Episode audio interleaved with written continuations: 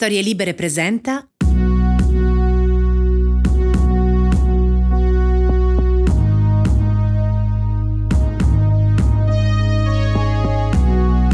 Quattro anni fa la mia fidanzata è stata chiamata ad insegnare ad Harvard, professoressa di architettura del paesaggio, urbanistica e arti visive al G S D, la Graduate School of Design. Non che ci fossero grossi dubbi a riguardo, eh? Lo dico io per voi, che facciamo prima. Sì, è quella intelligente della famiglia. Quindi abbiamo lasciato l'Italia, la nostra casa di Milano, i nostri amici, una vita che conoscevamo e siamo andati a vivere in America, United States, Massachusetts, a Boston, anzi, per la precisione, a Somerville. Cittadina di settantacinquemila abitanti, con i ragazzini in giro in bicicletta e le case a tre piani di legno bianco, le triple decker, un po' come vivere dentro i Goonies, insomma. Prima di partire, il mio amico Matteo mi ha detto: Oh, eh, se vai a Boston, chiama questa mia amica. È italiana, sta lì da, boh, venticinque anni, credo. Ti do il numero di telefono. Sono venuta a vivere in America perché tanti anni fa ho incontrato Dan, un tipo con delle gambe così, americano e disposto a stare con me. Allora ero una ragazza anche piuttosto graziosa, la tipica milanese, di quelle che ascoltano Guccini e odiano le discoteche. E mi sono ritrovata dall'oggi al domani in questo mondo strano, tutto a stelle e strisce e tutto da scoprire. Se faccio due conti, mi rendo conto che alla fine ho vissuto più lì che qui, che ho ben tre figli che masticano poco l'italiano, un marito ormai di mezza età come me, ma sempre con delle gambe così. Mi chiamo Federico Bernocchi e dopo quaranta anni vissuti in Italia devo abituarmi a vivere in un posto che non conosco. Mi chiamo Marina Viola e da più di venticinque anni vivo negli Stati Uniti. Mi vergogno un po' a dirlo, ma sono quasi più americana che italiana.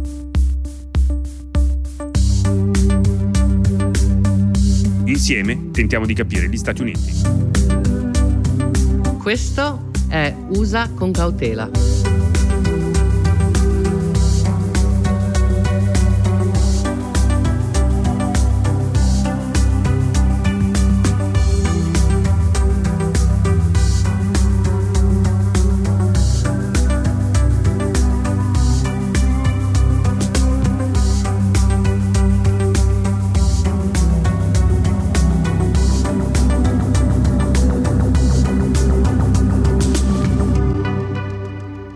Nuovo qua eh, Federico Bernocchi al microfono e dall'altra parte dell'oceano invece c'è la mia amica Marina Viola. Ciao Marina. Ciao caro, come stai? Guarda, eh, ovviamente un trionfo come sempre, anche perché sono estremamente contento di risentirti. È tantissimo tempo che non, non ci sentiamo eh, per fare il nostro podcast Usa con Cautela per Storie Libere, eh, che possiamo ufficialmente dirlo, visto che non l'abbiamo neanche detto nel finale della, della puntata, dell'ultima puntata che abbiamo realizzato, che poi trovate ovviamente sul sito storie libere punto effe emme, che era l'ultima della prima stagione. Quindi questa è ufficialmente la prima puntata della seconda stagione di Usa con Cautela. Siamo stati rinnovati, Marina. No, pazzesco.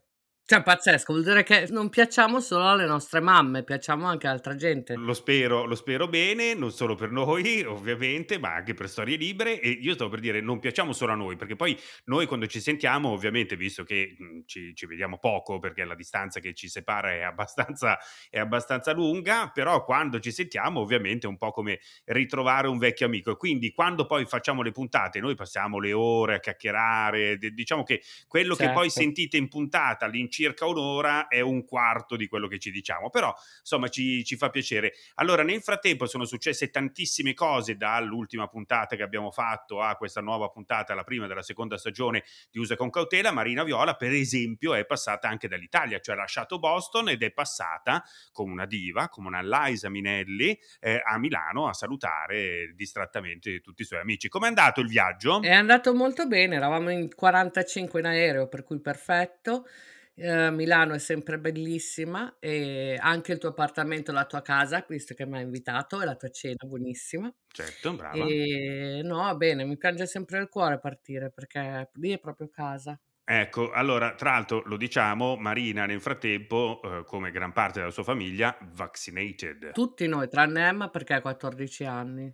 E quindi il resto della famiglia tutti vaccinati. Eh, ci racconti brevemente come è andato, visto che noi in questi, in questi giorni qua in Italia abbiamo proprio, diciamo, stiamo raccontando minuto per minuto come stanno andando le vaccinazioni, soprattutto dalla regione da cui vi parlo in questo momento, ovvero sia la Lombardia, che è da, diciamo, da sempre, da quando è cominciato il, il ciclo vaccinale, è assolutamente nell'occhio del ciclone. Io voglio capire invece come è andata a Boston, perché so che tu ti sei la, eh, vaccinata. Anche, come dire, la location del, del, del tuo vaccino è abbastanza curiosa. Bellissimo. Io non seguo per niente lo sport, malgrado il mio cognome, e, e invece ci hanno portato, ci hanno fatto andare allo stadio di... cos'era? Basket? Sì, ok, al Garden. Cioè, al Garden è quello al chiuso, ok, sopra il no, ponte. No, non, è, non era al Garden, allora di football. Stupendo, che è un posto stupendo, sì. E uh, super organizzatissimi, tutti sempre sorridenti, ci impieghi tre secondi e poi vai via, proprio un po', al, un po' all'americana, sì. Però in questo sottofondo sportivo super elegante che mi ha fatto molto piacere. Allora, tra l'altro ricordiamo questa... una nota così di tecnica a Boston, che è una città estremamente sportiva, no? È, sì. È conosciuta in, in tutti gli Stati Uniti perché hanno delle squadre fortissime. Se non sbaglio, poi magari tu correggimi, ma forse tu addirittura sai meno di me per quanto riguarda lo sport di Boston. Eh, Celtics, che sono quelli che giocano al Garden ed è basket, sì. Al Garden, che è appena sopra il ponte di Calatrava che separa Boston poi da tutte le altre parti, quindi Somerville, Cambridge e tutte le zone che ben conosciamo ormai. Se seguite questo podcast, eh, giocano anche i Bears, che è la squadra di hockey, giusto? Ma che ne so. Poi invece lo stadio dove sei andato tu, che è quello di football americano, i Patriots. Cioè i Patriots sono... Sì, quello lo okay, so. Ok, quelli sono i Patriots. Cosa ci manca? No, ci manca Fenway Park, che è invece lo stadio di baseball dove giocano Red Sox, cioè la squadra di, di Boston, quelli fortissimi. Di Dan. Di Dan, la squadra di Dan, che lui tifa fortissimo de, eh, i, i Red Sox, giustamente. Allora, eh, Marina, quindi adesso sei tornata invece negli Stati Uniti, sei tornata a casa tua, famiglia vaccinata, com'è la situazione? Poi dopodiché cominciamo, ma io sono... sono curioso, voglio sapere in questo momento com'è la situazione a Boston per quanto riguarda emergenza, Covid, com'è?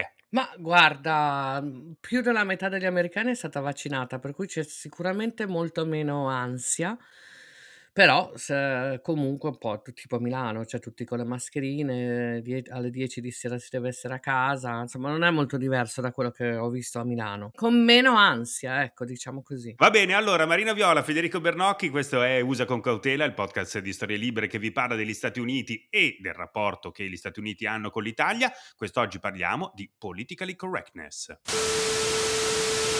Political correctness is the idea that we should all treat each other respectfully. That's the radical concept that we're all fighting about. Perché a forza di seguire il politicamente corretto, uno si sente sempre incatenato e non riesce in qualche modo ad esplodere. We have to get things done in this country, and you're never going to get it done if we just stay politically correct. L'illusione dei politicamente corretti è che sorvegliando il nostro modo di esprimerci, prima o poi cambierà anche la nostra cultura.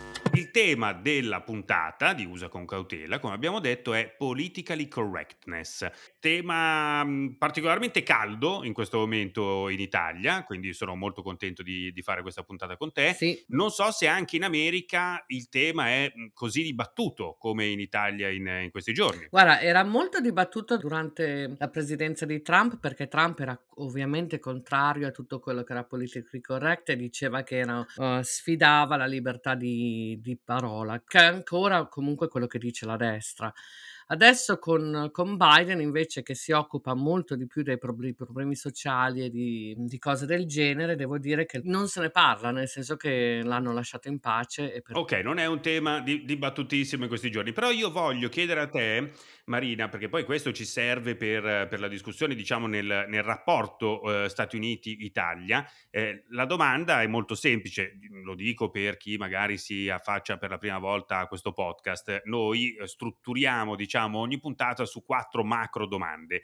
Io la prima domanda che ti faccio è di cosa parliamo quando parliamo di politically correctness, sì. Perché è importante anche proprio definire quali sono i confini e, diciamo, i dettagli proprio del dell'argomento che vogliamo trattare, eh, visto che è peraltro, insomma, parola eh, americana, espressione americana. Eh, io voglio capire un po' la storia, quando si è cominciato negli Stati Uniti a parlare di politically correctness, eh, e quali sono stati, diciamo i movimenti che hanno portato eh, poi a quello che noi oggi insomma conosciamo, no? Cioè quali sono i termini appunto della, della discussione. Political correctness vuol dire descrive le parole che intendono non offendere alcuni gruppi della società che di solito sono marginalizzati.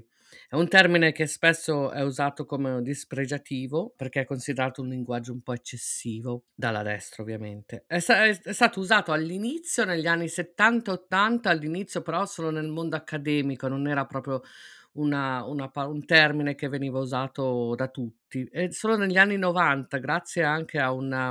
un articolo del New York Times in cui appunto si parlava di political correctness e si descriveva cosa volesse dire e si appoggiava ovviamente il, non so se chiamare un movimento, insomma l'attenzione a, a, ai termini, e diventa a quel punto un, un termine usato normalmente tra tutti.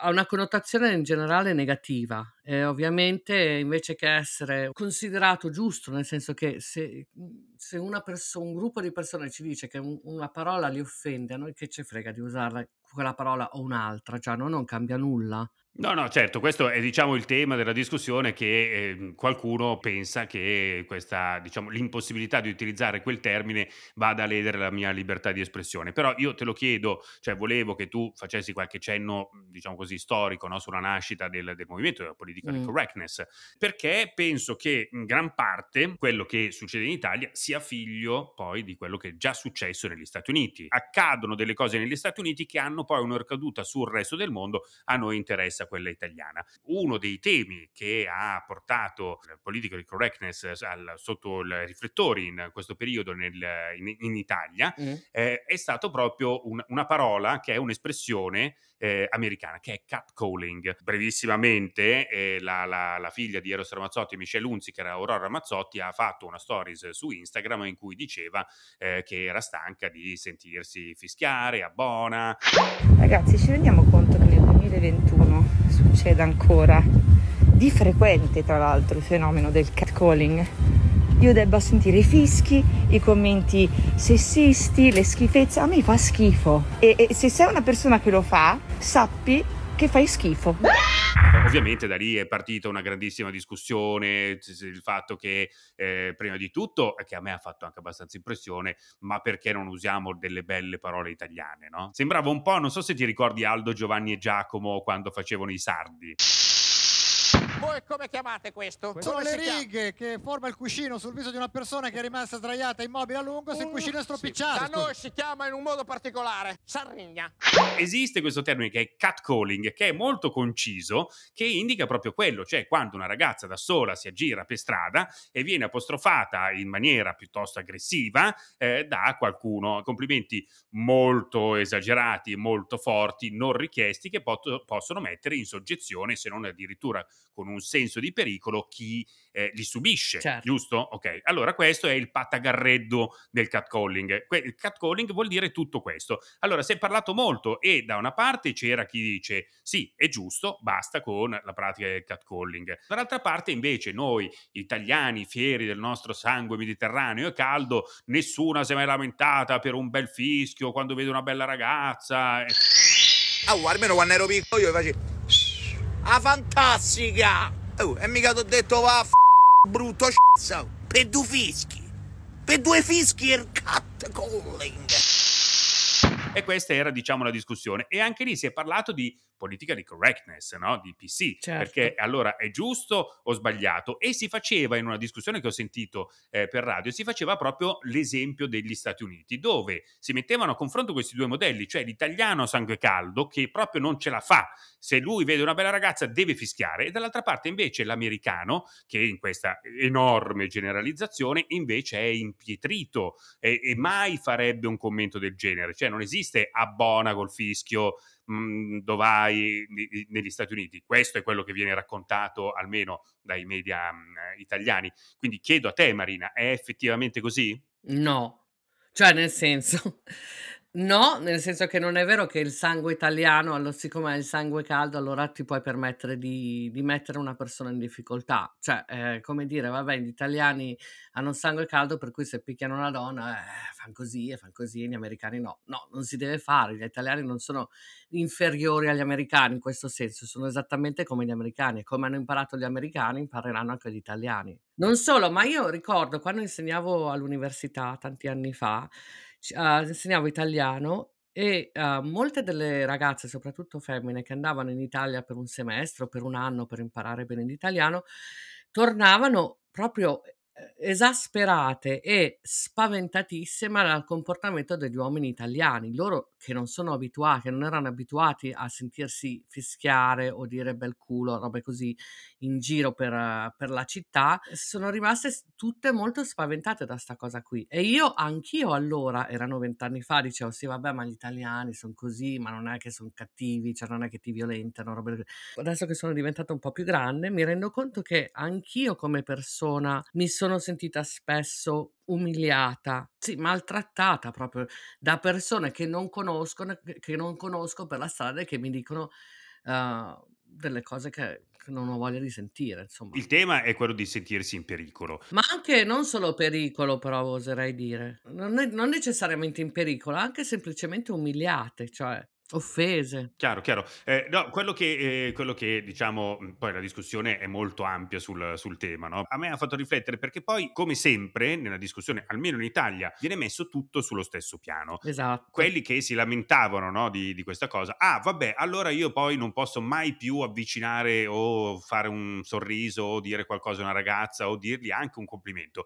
Io penso che, e mi rendo conto che è difficilmente, i confini sono poi difficilmente tracciabili, però esiste la possibilità per chiunque, eh, anche nel momento in cui si parla di catcalling e, come dire, la cosa è estremamente polarizzante in Italia, ne- a nessuno è vietato di fare un complimento a una ragazza, bisogna sapere esattamente come fare. Siete ad un fast food e vedete una bella ragazza in fila dietro di voi. Mamma, che occhi grandi che hai, carini. Hai finito di guardarmi le tette?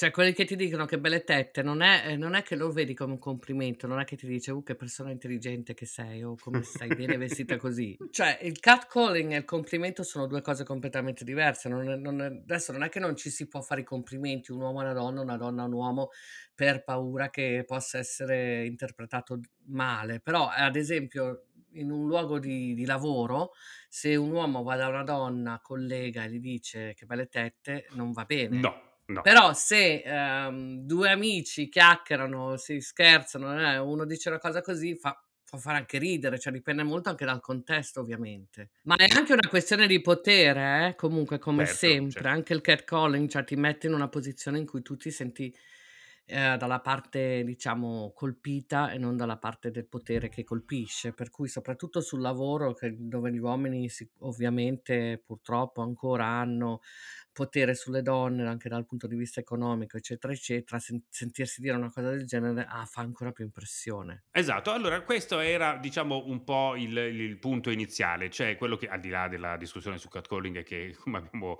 visto ci, ci infervora in un poco, però mi piaceva eh, ident- identificare con te quali sono le sostanziali differenze tra politically correctness negli Stati Uniti e, e in Italia, e devo dire che insomma sì, forse noi arriviamo un po' a traino, arriviamo un po' in ritardo, ma mi sembra che poi le battaglie siano un po' le medesime, siano un po' le stesse, l'atteggiamento generale nei confronti sia chi è a favore, chi è contro, siano gli stessi. E come in, negli Stati Uniti, anche in Italia, la cosa è estremamente politicizzata. Il political correctness poi nasce negli Stati Uniti perché negli Stati Uniti ovviamente la società è molto più multiculturale, multirazziale, per cui si è molto più sensibili alle te- terminologie usate per descriverli. Ah beh, certo, questo è fuori di dubbio, anche perché appunto noi stiamo con molta più lentezza rispetto agli Stati Uniti, diventando eh, multiculturali. Quindi ovviamente a un certo punto poi i nodi arrivano al pettine, cioè cose che si, di cui si è discusso negli Stati Uniti anni fa, adesso per noi diventano, diventano rilevanti. Però Marina, guarda, mi fermerei un secondo perché secondo me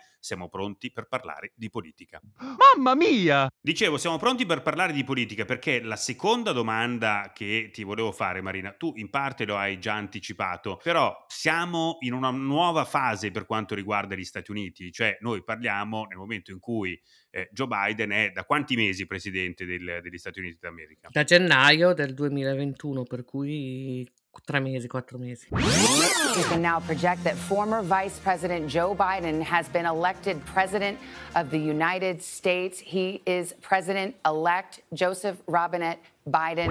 E quindi io quello che ti volevo chiedere, visto che appunto come dicevi, per Trump politically correctness era un insulto, un intoppo a quello che lui voleva fare, non abbiamo tempo di pensare a, ad essere politicamente corretti, perché qua le cose vanno fatte, quindi se poi magari qualcuno si offende sono fatti suoi, no? Esatto. Con Biden direi che forse, ma questo lo chiedo a te, siamo entrati in una nuova fase. Beh, sicuramente siamo entrati in una fase più di centrosinistra, perché è dove poi le origini del political correctness e di tutte queste cose nasce da lì, ovviamente. Già il fatto che lui abbia chiesto a tante donne, tante donne... Eh, tante donne non bianche di far parte del suo governo è comunque indicativo. Iniziamo bene, ecco. Anche questo però è un'arma a doppio taglio, no? Gioco magari in questo momento a fare l'avvocato del diavolo, però dici, ah vabbè, allora Biden eh, per fare quello corretto ha chiamato la vicepresidentessa eh, donna e nera, poi ci sono più donne, ci sono più neri,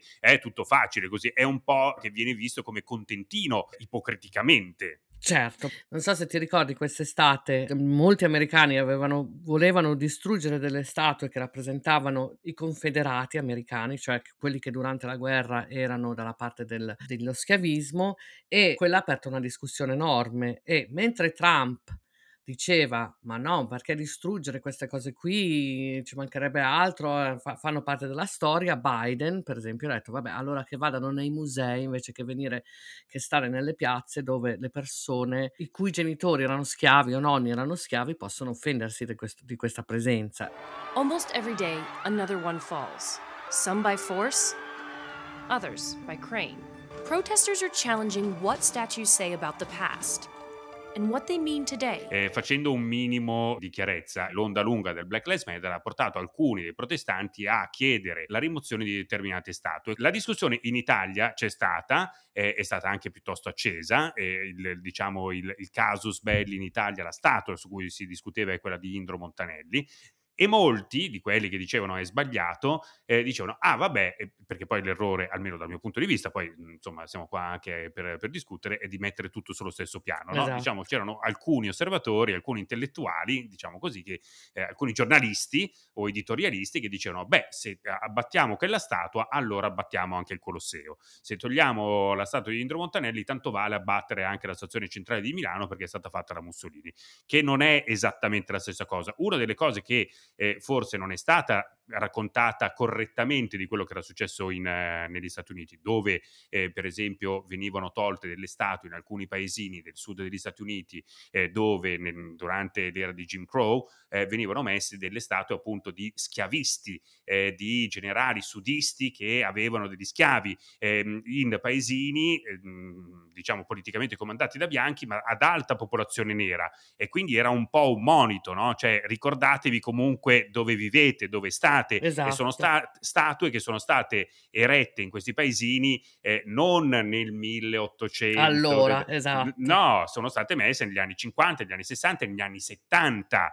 Eh, quindi, come dire, sono statue che hanno un significato politico forte. La rimozione di quelle non voleva dire cancellare la storia, la storia rimane, anzi, diciamo che era proprio un sottolineare quello che era successo. Esattamente. Ma in qualche modo è corretto pensare che una persona eh, nera, afroamericana negli Stati Uniti possa, come dire, non trovare piacevole vedere all'interno della piazza centrale della sua cittadina la statua di uno che aveva come schiavo suo nonno? Non mi sembra così proprio fuori di testa, no? Ma poi, poi negli Stati Uniti è venuta fuori, sì assolutamente, è venuta fuori una cosa simile a quella che dicevi del Colosseo, nel senso che si diceva Uh, vabbè, allora anche Abraham Lincoln e tutti i padri, i gran padri della, dell'America, dell'America, anche loro avevano degli schiavi, vero?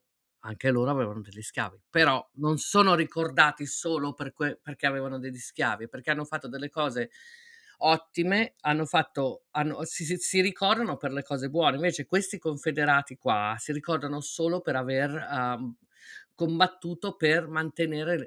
il um, lo schiavismo negli Stati Uniti. Cioè, il loro ruolo nella storia è stato proprio identificato come quelli che volevano gli schiavi, non è che hanno fatto tanto altro. Capito? Mentre gli altri hanno poi scritto la Costituzione, hanno fatto, cioè hanno, hanno creato questo paese. Certo, esatto. la, la discussione era molto simile su quella, la statua di Indro Montanelli, che eh, per chi non lo sapesse è all'interno del, del parco di Porta Venezia, ora parco Indro Montanelli a Milano, eh, ed è posta a pochi passi da dove Indro Montanelli venne gambizzato, eh, ferito, insomma sparato al, alle gambe, ed è una statua, devo dire, molto brutta, eh, ma questo poi è una, diciamo, un gusto estetico mio, però a qualcuno evidentemente piacerà, io la trovo particolarmente brutta. Eh, non parliamo dello stesso valore storico di un'opera d'arte come appunto quelle che poi venivano messe sullo stesso piano, non parliamo della stazione centrale di Milano, non parliamo del Colosseo, non parliamo di un... Di un del David di Donatello, e soprattutto ha un suo significato, soprattutto perché, e tu lo sai, ehm, i giardini di Porta Venezia sono molto vicini a eh, i quartieri etiopi eh, di Milano. Allora, data la storia, no, di Indro Montanelli, sicuramente sì, qualcuno, anche no. Eh, esatto, qualcuno si può sentire offeso. Dicono anche che lei aveva una, una moglie, diciamo, indigena molto bella, che era la più bella di tutte quelle che avevano gli ufficiali da allora. Si pare che avessi era molto invidiato per questo. Pare che avessi scelto bene, era una bellissima ragazza bilena di dodici anni, scusatemi, ma in Africa è un'altra cosa. Un'altra cosa che io trovavo particolarmente fastidiosa nella discussione è che nel momento in cui si mette in discussione la presenza di una statua, non la si vuole per forza di cose far brillare o fare portare via da delle gru. Eh, non siamo quelli che urlano ruspa, no? Eh, e esatto. C- però è anche giusto avere una discussione su, su, questi, su questi termini. E, e, e ripeto, l'unica cosa che si diceva, allora togliamo il l'obelisco di Roma perché è scritto Dux. No, non è la stessa cosa, eh, infatti, però sono, sai, sono anche, diciamo, sensibilità nuove, cioè che magari ci sono sempre state, ma che sono, se adesso vengono più al pettine, cioè che il fatto che degli antifascisti si giustamente si incazzino perché c'è scritto Dux, lo capisco perfettamente, cioè non è che non lo capisco. È anche vero che Indro Montanelli, allora Indro, la statua di Indro Montanelli la mettiamo in un bel museo di um, stronzi italiani, museo degli stronzi, e lui la mettiamo lì, va benissimo, no? Allora io quello che, quello che dico è che secondo me è giusto che questo porti, come tu dici giustamente, esistono nuove sensibilità, è giusto che di questa cosa se ne parli. Eh, certo. Quando eh, diciamo la controparte diceva no, questa è cancel culture, eh, cioè noi, voi state... volete cancellare la storia, volete cancellare la figura di Indro Montanelli, secondo me è Da, dall'altra parte si può rispondere: voi volete cancellare delle nuove sensibilità, o comunque il fatto che la storia procede, cambia, nessuno la vuole cancellare, ma a un certo punto poi anche i punti di vista cambiano e quindi si, ci si può trovare a discutere di cose che forse un tempo davamo per scontate e che un tempo avevano Appunto. Un altro significato e che invece adesso possono essere rimesse in discussione. Ciò non vuol dire, dal mio punto di vista, cancellare la storia. Allora, che Indro Montanelli si studi nelle scuole, così che si capisca veramente il personaggio. Nessuno vuole cancellarlo, però allora studiamolo. Studiamolo nelle scuole. Così non si cancella la cultura, secondo me. Sono d'accordissimo. Non capisco perché sia così un problema per chi non è mai come noi. Parlavamo di white privilege nella prima serie Delle nostre, del nostro podcast, cioè come noi che siamo privilegiati solo per il, sing- per il semplice motivo di essere di pelle bianca, non siamo mai stati marginalizzati, non lo sappiamo cosa possa offendere o non offendere la, la comunità etiope di Milano, per cui se loro ci chiedono per favore di non eh, chiamarli, di non par- dire certe parole perché li offendono, cosa ce ne frega noi di non usarle o non us- o usarle? Cioè facciamo, non le usiamo e basta, finisce lì. Non mi sembra che questo debba creare questi dibattiti. Questo che dici mi fa venire in mente una, una discussione che ho, ho sentito adesso. Ho trovato Barbero, che in questo momento è una star totale, eh, sta facendo dei podcast bellissimi dove racconta la storia in modo estremamente affascinante, con uno stile anche ricchissimo, un eloquio eh, cristallino, eccezionale, insomma bellissimo personaggio. Ah, voglio ascoltarlo, non lo conosco. Però l'altro giorno sentivo che una discussione proprio sul politicamente corretto diceva una cosa che mi ha fatto abbastanza riflettere, io, io su cui io non sono minimamente d'accordo, e ti spiego perché. Lui diceva, esiste questa serie, si intitola Bridgerton. È una, una serie di tivù americana, è ambientata a Londra nel milleottocento, nei primi anni dell'Ottocento, e, ed è su questa famiglia eh, aristocratica che sono i Bridgerton, cioè la, la famiglia Bridgerton. E diciamo, tra virgolette, la cosa interessante in questa ricostruzione eh, del, del periodo è che ci sono i nobili eh, neri. Ah. Eh, cosa che al, nel milleottocento no, ovviamente non c'erano, tutte le famiglie nobili erano tutte famiglie bianche, no? Invece di, diciamo in questa riscrittura della storia, in questo universo parallelo ci sono le famiglie aristocratiche nere, e, e lui diceva ah, lì si fa una cosa estremamente irresponsabile e anche estremamente diciamo arrogante.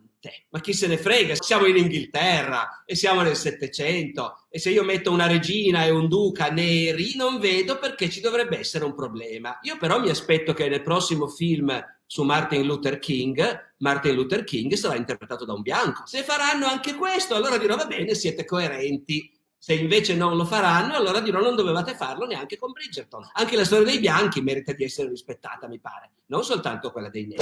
Allora non ha capito.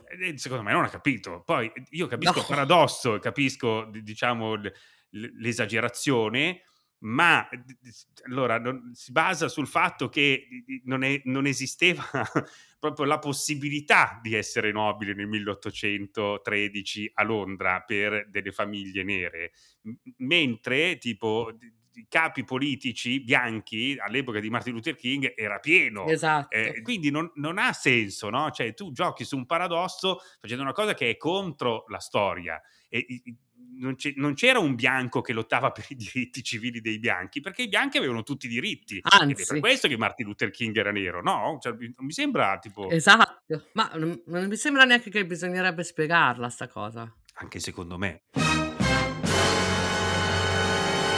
Vabbè Marina, guarda, prima di incorrere in incidenti diplomatici io direi che è il momento di fermarci per sentire l'intervallo.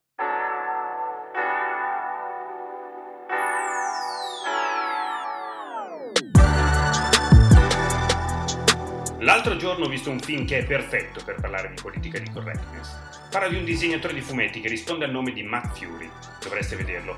Lui è alto, un pennellone, ha questo sorriso fisso, un po' sempre impiacerone, ha gli occhi di uno che è sempre mezzo stupefatto. Insomma, un soggettone. Furie fa dei disegni molto carini, buffi, un po' teneri. Sono dei personaggi che sembrano usciti da un libro per bambini, ma che fanno delle cose da grandi. Da grandi, poi. Insomma, diciamo le cose che faceva Furie con i suoi amici negli anni dell'università. Quindi videogiochi, cannette, divano, chiacchiere, quelle robe lì. Il suo personaggio più famoso, una sorta di suo alter ego, è Pepe the Frog, una ranocchia con gli occhi grandi e lo stesso sorriso da piacerone del suo creatore. Pepe, magia dell'internet, in poco tempo diventa un'icona, un'immaginina da passarsi via mail con gli amici per ridere e per dare sempre lo stesso messaggio, e il messaggio è feels good, man. È una bella sensazione, amico. Ormai non c'entra più nulla col fumetto di Furie, diventa altro e passa da disegnino underground a fenomeno di massa, a tatuaggio, a adesivo, bigliettino, fino alla sua trasformazione definitiva. Diventa un meme, quindi un'idea che si propaga nella cultura di massa per imitazione.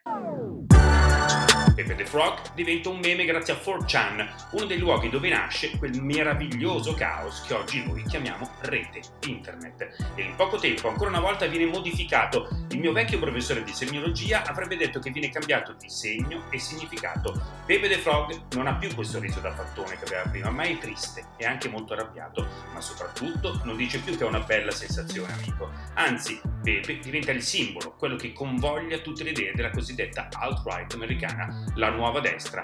Dietro a quella facciata da, da, da scherzo, da fumetto innocente, vengono dette le cose peggiori che si possono immaginare: insulti razzisti, xenofobi, giustificazioni di violenze di ogni tipo, insomma le cose meno corrette politicamente del mondo.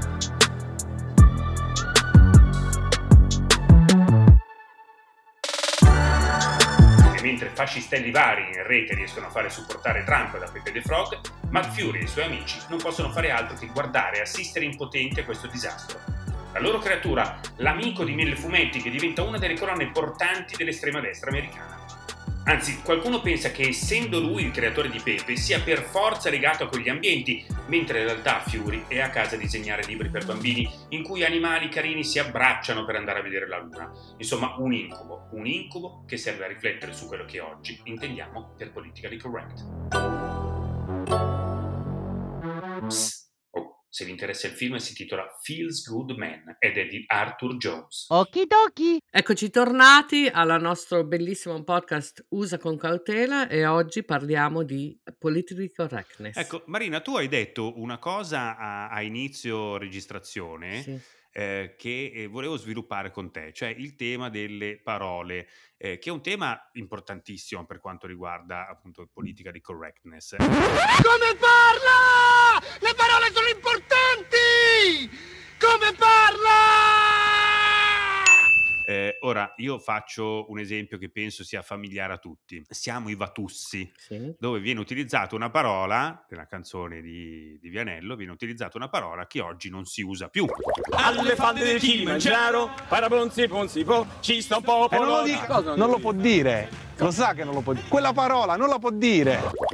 Eh, che è la N-word in, negli Stati Uniti, ah. È impossibile utilizzare la N-word. Certo. Ci sono determinate parole che vengono difese da qualcuno perché dipende come le si utilizza. C'è chi difende la N-word, è corretto dal punto di vista grammaticale. Se tu vai a vedere sul dizionario c'è scritto che si può dire.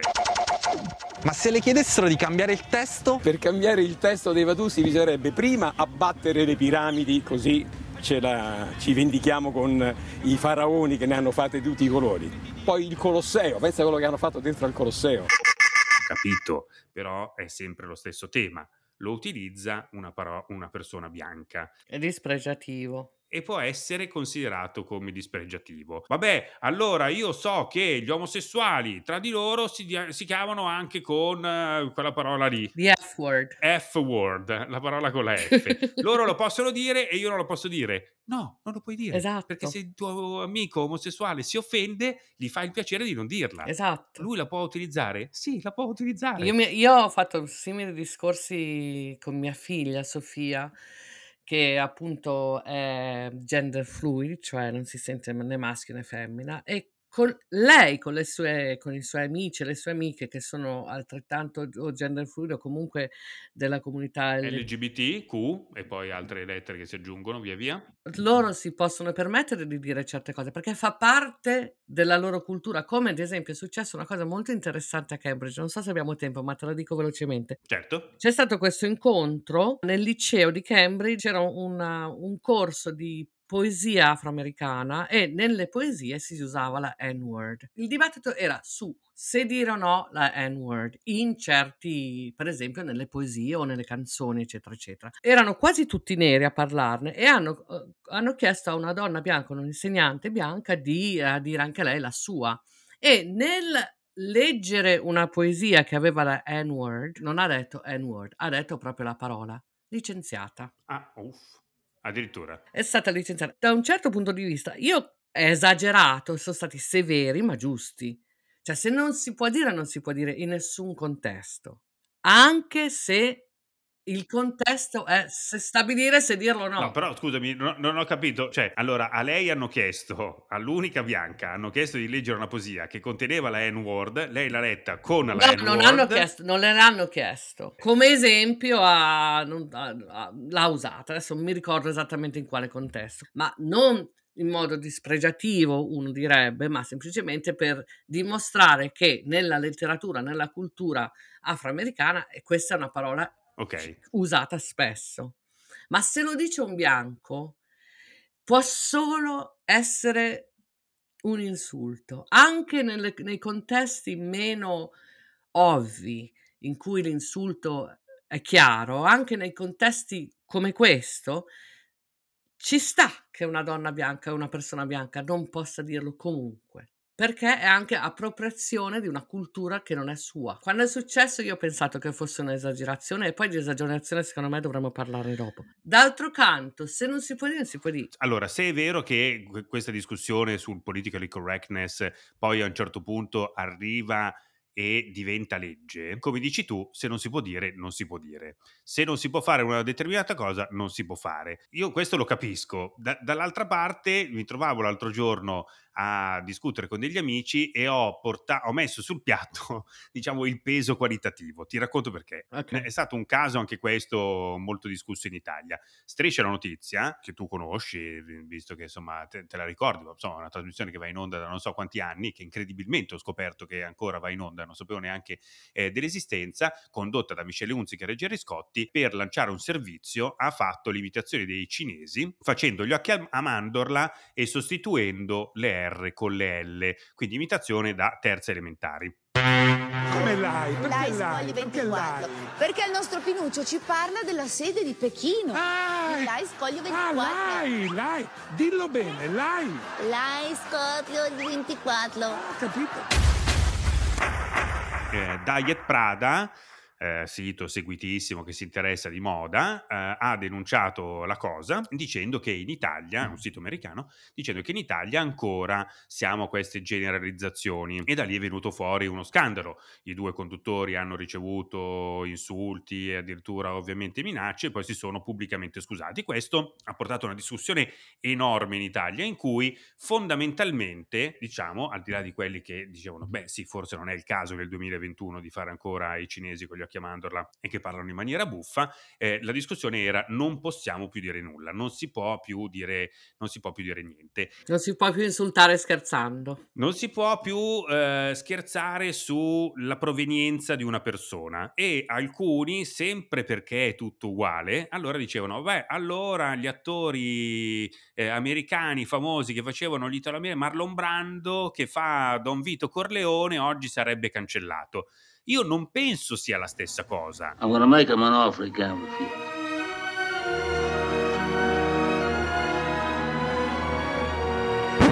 Però Striscia la notizia è una trasmissione tra virgolette comica, satirica.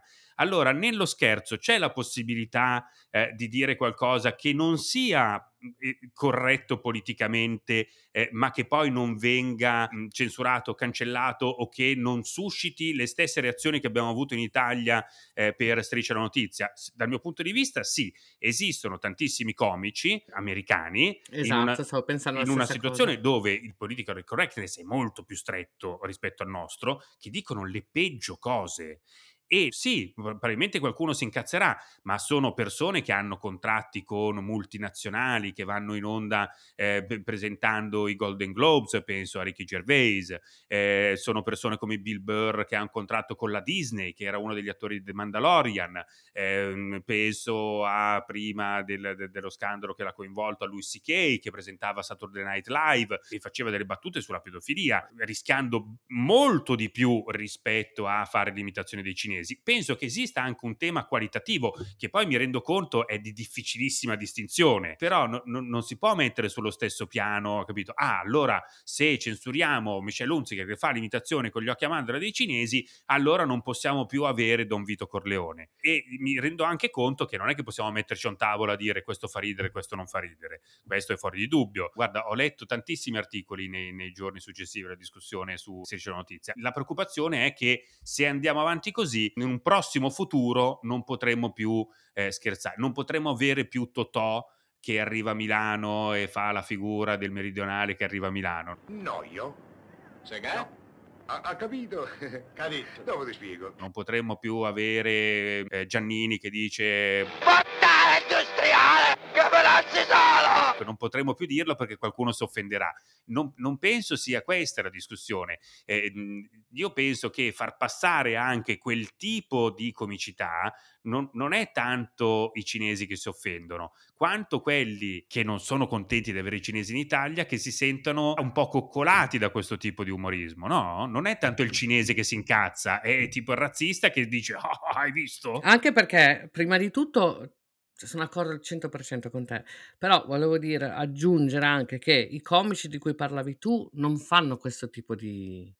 cioè, fanno battute orrende su cose che tu, veramente scandalose, però non, non fanno gli occhi a mandorla e parlano con la L, non so come dire, cioè, a, un, a un altro livello di comicità. E la satira, purtroppo, per fortuna, io direi per fortuna, eh, si può permettere certe, certe cose, nel senso, in un contesto in cui, per esempio, Louis C K, anche se parlava di pedofilia o parlava anche di razza, così, però poi l- il finale era sempre antirazzista o antipedofilo, cioè nel, il suo discorso era comunque per denunciare delle cose, mentre fare gli occhi a mandorla non, denu- non, non c'è niente da denunciare, sei solo un pirla. Eh, però se questo diventa a un certo punto una legge... Mm. Eh, bisogna, com- il termine qualitativo non, non può rientrare. No. Penso che su eh, queste cose bisogna sempre anteporre, quello che dicevi tu precedentemente, una sensibilità personale e tentare di capire per quale motivo magari determinate persone si sentono offese e non preoccuparsi sempre che questo possa mettere i bastoni tra le ruote della creatività o della libertà di espressione, perché non mi sembra che questo sia in dubbio. Io immagino che fra un mese, due mesi, Striscia la notizia o altre trasmissioni simili rifaranno esattamente la stessa cosa. Non, non penso tipo ca- dovranno modificare il loro atteggiamento nei confronti della comicità. Esatto. Eh, s- succederà di nuovo e loro saranno sempre lì. E parliamo di una delle trasmissioni ancora oggi più viste in Italia. E n- non penso che sia a rischio la libertà di espressione. In Italia in questo Anzi. periodo chiunque è libero di dire qualsiasi cosa. Prendiamo ad esempio il coronavirus. So. Certo, esatto. No, ma ad esempio la N-word italiana è terrone. Sì. Adesso se Striscia la notizia dice eh, sti terrori, cioè, uno dice oh ma come ti permetti? Perché non potrebbe fare una cosa, giustamente non potrebbe fare una cosa così, però può fare l'imitazione dei cinesi? Perché il terrone, diciamo la T-word italiana è, um, si, si, la si capisce meglio perché è una cosa prettamente italiana. L'imitazione dei cinesi che, diciamoci la verità, un po' tutti abbiamo fatto, un po' tutti abbiamo fatto scherzando, adesso ha una connotazione negativa, cioè nel senso, ma dovrebbero saperlo. Quello che non capisco è perché, di cosa stiamo parlando. No, guarda, allora, quello che non capisco è appunto il giorno dopo le scuse, poi ovviamente tutti sconvolti che Michelle Hunziker abbia chiesto scusa alla comunità eh, cinese italiana. A me stupisce il fatto che non te ne rendi conto nel momento in cui lo fai. Ora, capisco che ci siano degli autori che danno delle cose a dei performer, poi questi performer per lavoro sono portati a estendere quei testi al pubblico, no? Però passeranno anche al vaglio di una loro sensibilità. Se c'è scritto che devi dire la T-word, la N-word, la cinese word, fare gli occhi a mandorla e dire llll, così forse magari ci pensi. E poi anche dire, forse ragazzi non è più il caso nel duemilaventuno di fare questa cosa. Non, non arriva, come dire, come grande sorpresa, no? Comunque è interessante questo discorso degli asiatici, perché dopo la sparatoria, non so se, cioè, sicuramente se ne è parlato anche lì. Certo. Ancora una sparatoria negli Stati Uniti d'America, questa volta è accaduto ad Atlanta. Otto persone, di cui sei donne asiatiche, una bianca e un uomo, sono state uccise in tre centri massaggi nella capitale dello stato della Georgia.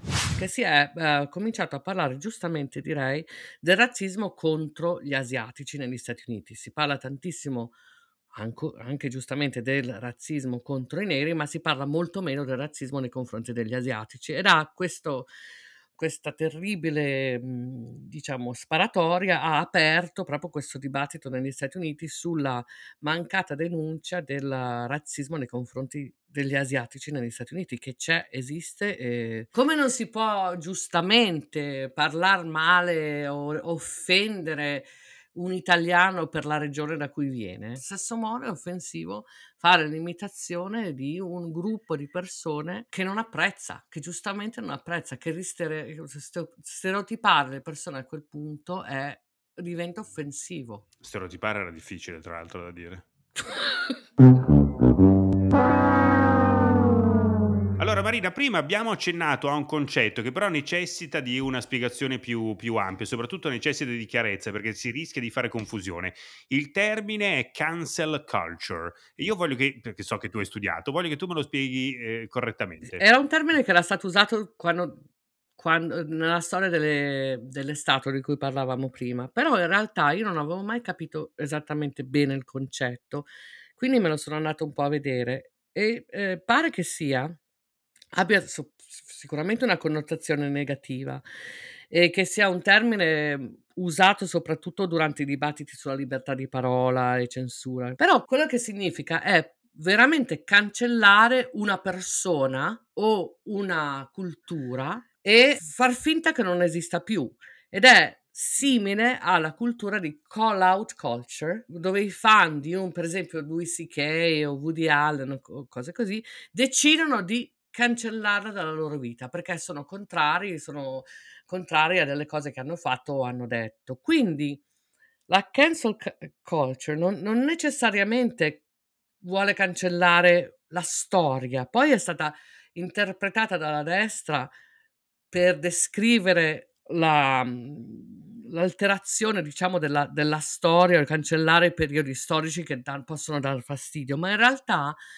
è semplicemente una, un modo per proprio cancellare una persona più che altro. Tanto che leggevo l'altro giorno che una professoressa di storia African Studies dice che cancel culture serve per correggere la sensibilità di impotenza che tante persone si sentono, cioè diventi potente nel momento in cui su Twitter tu dici Louis C K ti cancello. Siamo arrivati al momento in cui eh, dovremo capire se effettivamente corriamo dei rischi. Noi mh, ce lo dicevamo prima di registrare questa puntata, fondamentalmente siamo d'accordo su tutti i punti che abbiamo trattato, per cui, come dire, andiamo, co- ci abbracciamo e corriamo felici in un campo di politica di correctness, però dovremmo mandarci più a cagare. Però sarebbe miope non vedere anche quali sono i rischi, o effettivamente capire, tentare, chiederci se ci sono dei rischi in un processo come quello della eh, che, a cui stiamo, che stiamo vivendo in questo periodo, che è quello appunto della eh, political correctness. Volevo parlare con te invece del di, di quello che è l'anima del discorso in questi giorni in Italia, che è il disegno di legge Zan, eh, che eh, è, stato, è passato alla Camera, in questo momento però è bloccato al, al Senato, e, ed è, sono delle misure di prevenzione e contrasto della discriminazione e della violenza per motivi fondati sul sesso, sul genere, sull'orientamento sessuale, sull'identità di genere e sulla disabilità. Quindi diciamo che per qualsiasi reato commesso per le finalità di discriminazione o di odio, la pena verrà, questo è il disegno di legge, aumentata fino alla metà. Ciò vuol dire che se io ti picchio perché sei omosessuale e la motivazione è che io, la violenza che io perpetro è perché mi dà fastidio che tu sia omosessuale, questo viene, è un aggravante. Perché prima non lo era? No, allora, prima esistono già le leggi, se io, arriva qualcuno e mi tira un pugno, eh, ovviamente è aggressione, quindi esiste già una legge in, in merito, ma se mi picchia perché ti dà fastidio che io sono, eh, de, de, no, appartengo a un genere eh, o so, ho una certa disabilità che è diversa dalla, diversa dalla sua, e lui mi picchia per quello, c'è un aggravante. Eh, questo ha a che fare anche con le parole e la, la, la, la, il modo di esprimersi. Quindi torniamo a quello che dicevamo prima: se io uso una F word per insultare una persona perché per me, a me fa schifo il suo orientamento sessuale e lo indico con quella, quella parola, eh, ovviamente è un aggravante. Questo ovviamente crea il dibattito di cui abbiamo parlato prima. Allora non si può più dire nulla. Anche lì, cioè, tentiamo di, di capirci, venirci incontro. Quelli che si, si, si, sono contro a, a, alla legge Zan dicono che poi manca il contesto. Chiunque può utilizzare quella parola, e spesso l'abbiamo utilizzata anche noi, in contesti in cui però sapevamo di poterla utilizzare. E se l'abbiamo fatto ci siamo forse presi dei rischi e magari qualcuno si è pure incazzato, no? Allora a quel punto, se poi diventa legge, quel qualcuno che se magari si è incazzato può tranquillamente denunciarti. E questo è il dibattito, cioè da una, da una parte c'è chi dice beh è giusto, no? È corretto, se io picco una persona perché mi dà fastidio il suo orientamento sessuale e quella è la motivazione, ci può stare l'aggravante. Dall'altra parte è ok, però tipo visto che si parla anche di linguaggio bisogna porre dei contesti, non si può mettere tutto sullo stesso piano. Tu cosa pensi? Io sono a favore del, della legge Zan, questo fuori di dubbio. Quando poi senti le voci contrarie, allora io mi faccio, poi ovviamente mi, mi pongo delle domande. Cioè l'esagerazione, e questo è appunto, poi è, è tutto positivo? La discussione su political correctness può portare solo ed unicamente a cose positive o ci sono dei rischi? Dubito che se poi qualcuno per scherzo in una situazione, diciamo, dove è, è lecito utilizzare quella parola perché è concordata precedentemente, perché sai a chi ti rivolgi, eh, perché hai un rapporto d'amicizia con quella persona, perché la puoi utilizzare anche in maniera provocatoria ma con un certo raziocinio, allora solo ed unicamente per una parola si può essere accusati. Questo lo, lo, lo reputo effettivamente una privazione di una libertà, ma che io, io non, non ne vedo il rischio. Penso che si possa avere l'acume per fare il distinguo, oppure sarà tutto o bianco o nero. Allora adesso ti spiego una cosa, per, forse per, per spiegarti come la penso io. Molti, soprattutto in Italia, da quello che mi dici tu, ma anche qua eh, c'è il dibattito su political correctness, va troppo oltre o non va troppo oltre, ma la risposta è: tu non hai mai sentito la woke culture? Ecco, me, me lo spieghi? Me lo spieghi perché questo mi interessa. Woke. Woke vuol dire svegliarsi, stai sveglio, rimani sveglio. Ed è political correctness se gli dessimo della, non so, del, del come, come si dicono le medicine per le steroidi. E sottoanabolizzanti. È un termine che è usato per attirare l'attenzione nei confronti della giustizia sociale e della giustizia di razza. E fin qui ci siamo. E si usa nel termine tipo stay woke, nel senso stai a, allerta, no, a quello che succede attorno, però non ha, a, a differenza del political correctness che dice, beh, allora facciamo la legge Zana, allora facciamo delle, creiamo delle regole, cioè facciamo, facciamo ag- agiamo su questa cosa. Il woke culture è finora considerato invece una cosa, parli, parli, parli, ma poi non succede niente. Ed è considerata un'esagerazione e un integralismo del, del political correctness, più che eh, diventa un'insofferenza. Sono, la, per, le persone di, della woke culture sono considerate da tanti uh, insofferenti, cioè ogni cosa, ogni cosa deve essere un dibattito, deve essere un, incapace di ascoltare l'altro e... Um, molto bianco e nero, cioè o sei con noi o sei contro di noi, non c'è quel, quella parte grigia di cui parlavamo noi che, che poi fa parte del political correctness. Invece questo woke culture elimina completamente. Questa ha creato m- molto dibattito. Woke culture c'è da un po', però diciamo che dopo il Black Lives um, Matter movement è diventato molto più, molto più comune, se ne parla molto di più, eccetera eccetera. Però persone come Barack Obama, cioè non, è, non Trump, la, la criticano molto. Per esempio Obama dice: ho la sensazione che tra alcuni giovani che usano i social media pensano che cambiare la società significhi essere più intolleranti possibile nei confronti degli altri. Cioè un, proprio la distrugge questa woke culture dicendo: there is this sense sometimes of the way of me making change is to be as judgmental as possible about other people and that's enough. Like if I tweet or hashtag about how you didn't do something right or used the word wrong verb, or then I can sit back and feel pretty good about myself because man, you see how woke I was? I called you out. Un'altra cosa che dice Obama in un tweet che secondo me è interessante è questa: l'idea di purezza e del fatto di non essere mai scesi e compromessi dovete togliervela dalla testa il più in fretta possibile. Il mondo è in casi disordinato, ci sono ambiguità e anche fare del bene nel mondo, chi fa bene nel mondo ha dei difetti. E l'esagerazione appunto del political correctness è diventata la woke culture. Ok, questo quindi è, come dire, appunto, l'abbiamo detto correttamente prima, è il, il political correctness sotto anabolizzanti, quindi quando poi diventa totalmente intransigente. Eh, i, i rischi eh, forse sono questi. Io un altro rischio che identificavo è quando sono uscite le, diciamo, le, le direttive per eh, i film che possono essere candidati agli Oscar. L'atteggiamento corretto, dal nostro punto di vista, quindi quello politicamente corretto, può anche essere eh, preso o in maniera troppo intransigente, come i woke, o in maniera eh, ipocrita, come secondo me rischia di, rischiano di fare alcune istituzioni che solitamente si muovono per soldi.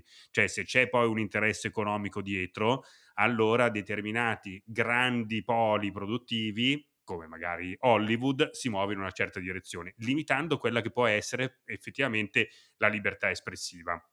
Cioè se io eh, dico che i film che possono essere candidati all'Oscar devono trattare quell'argomento, devono avere eh, tot personaggi e di, ter- di determinate tipologie, significa dare dei paletti creativi. Ah, dico, potrebbe espandere la, la creatività di un, di un regista nel provare a aggiungere elementi a un film, a, elementi che non aveva mai preso in considerazione. Sì, quello sì, quello, quello sicuramente, però ecco, stiamo parlando poi eh, sulla carta è eh, la questione, perché poi non abbiamo effettivamente eh, tutti gli elementi, e penso che ancora l'Academy stia discutendo di questo, però da una prima letta, da una prima scuola, non era solo ed unicamente un ampliamo le squadre di tecnici che lavorano all'interno di un film. Mi sembra corretto in quel caso prendere persone di tutte le possibili estrazioni eh, sociali, etiche e quant'altro, eh, però si parla proprio di, di contenuti. Allora quello poi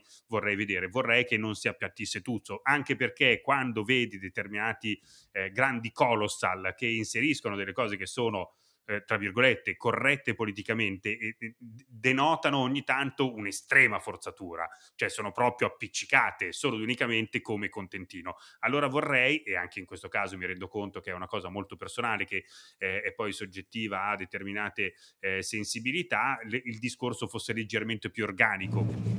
And the Oscar goes to...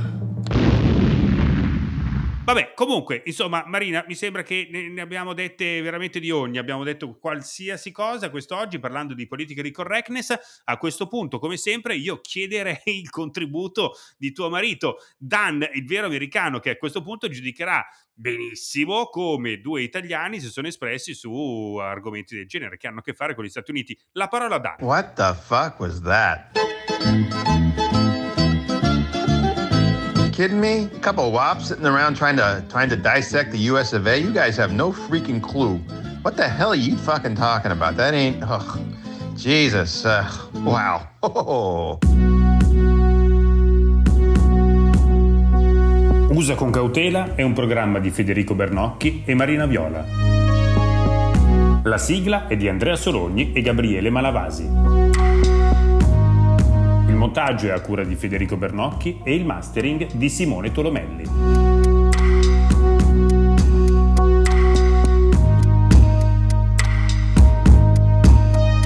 In questa puntata di Usa con Cautela abbiamo parlato di Politically Correct. Nella prossima ci occuperemo di lingua. Una produzione storie libere punto effe emme di Gianandrea Cerone e Rossana De Michele. Coordinamento editoriale Guido Guenci.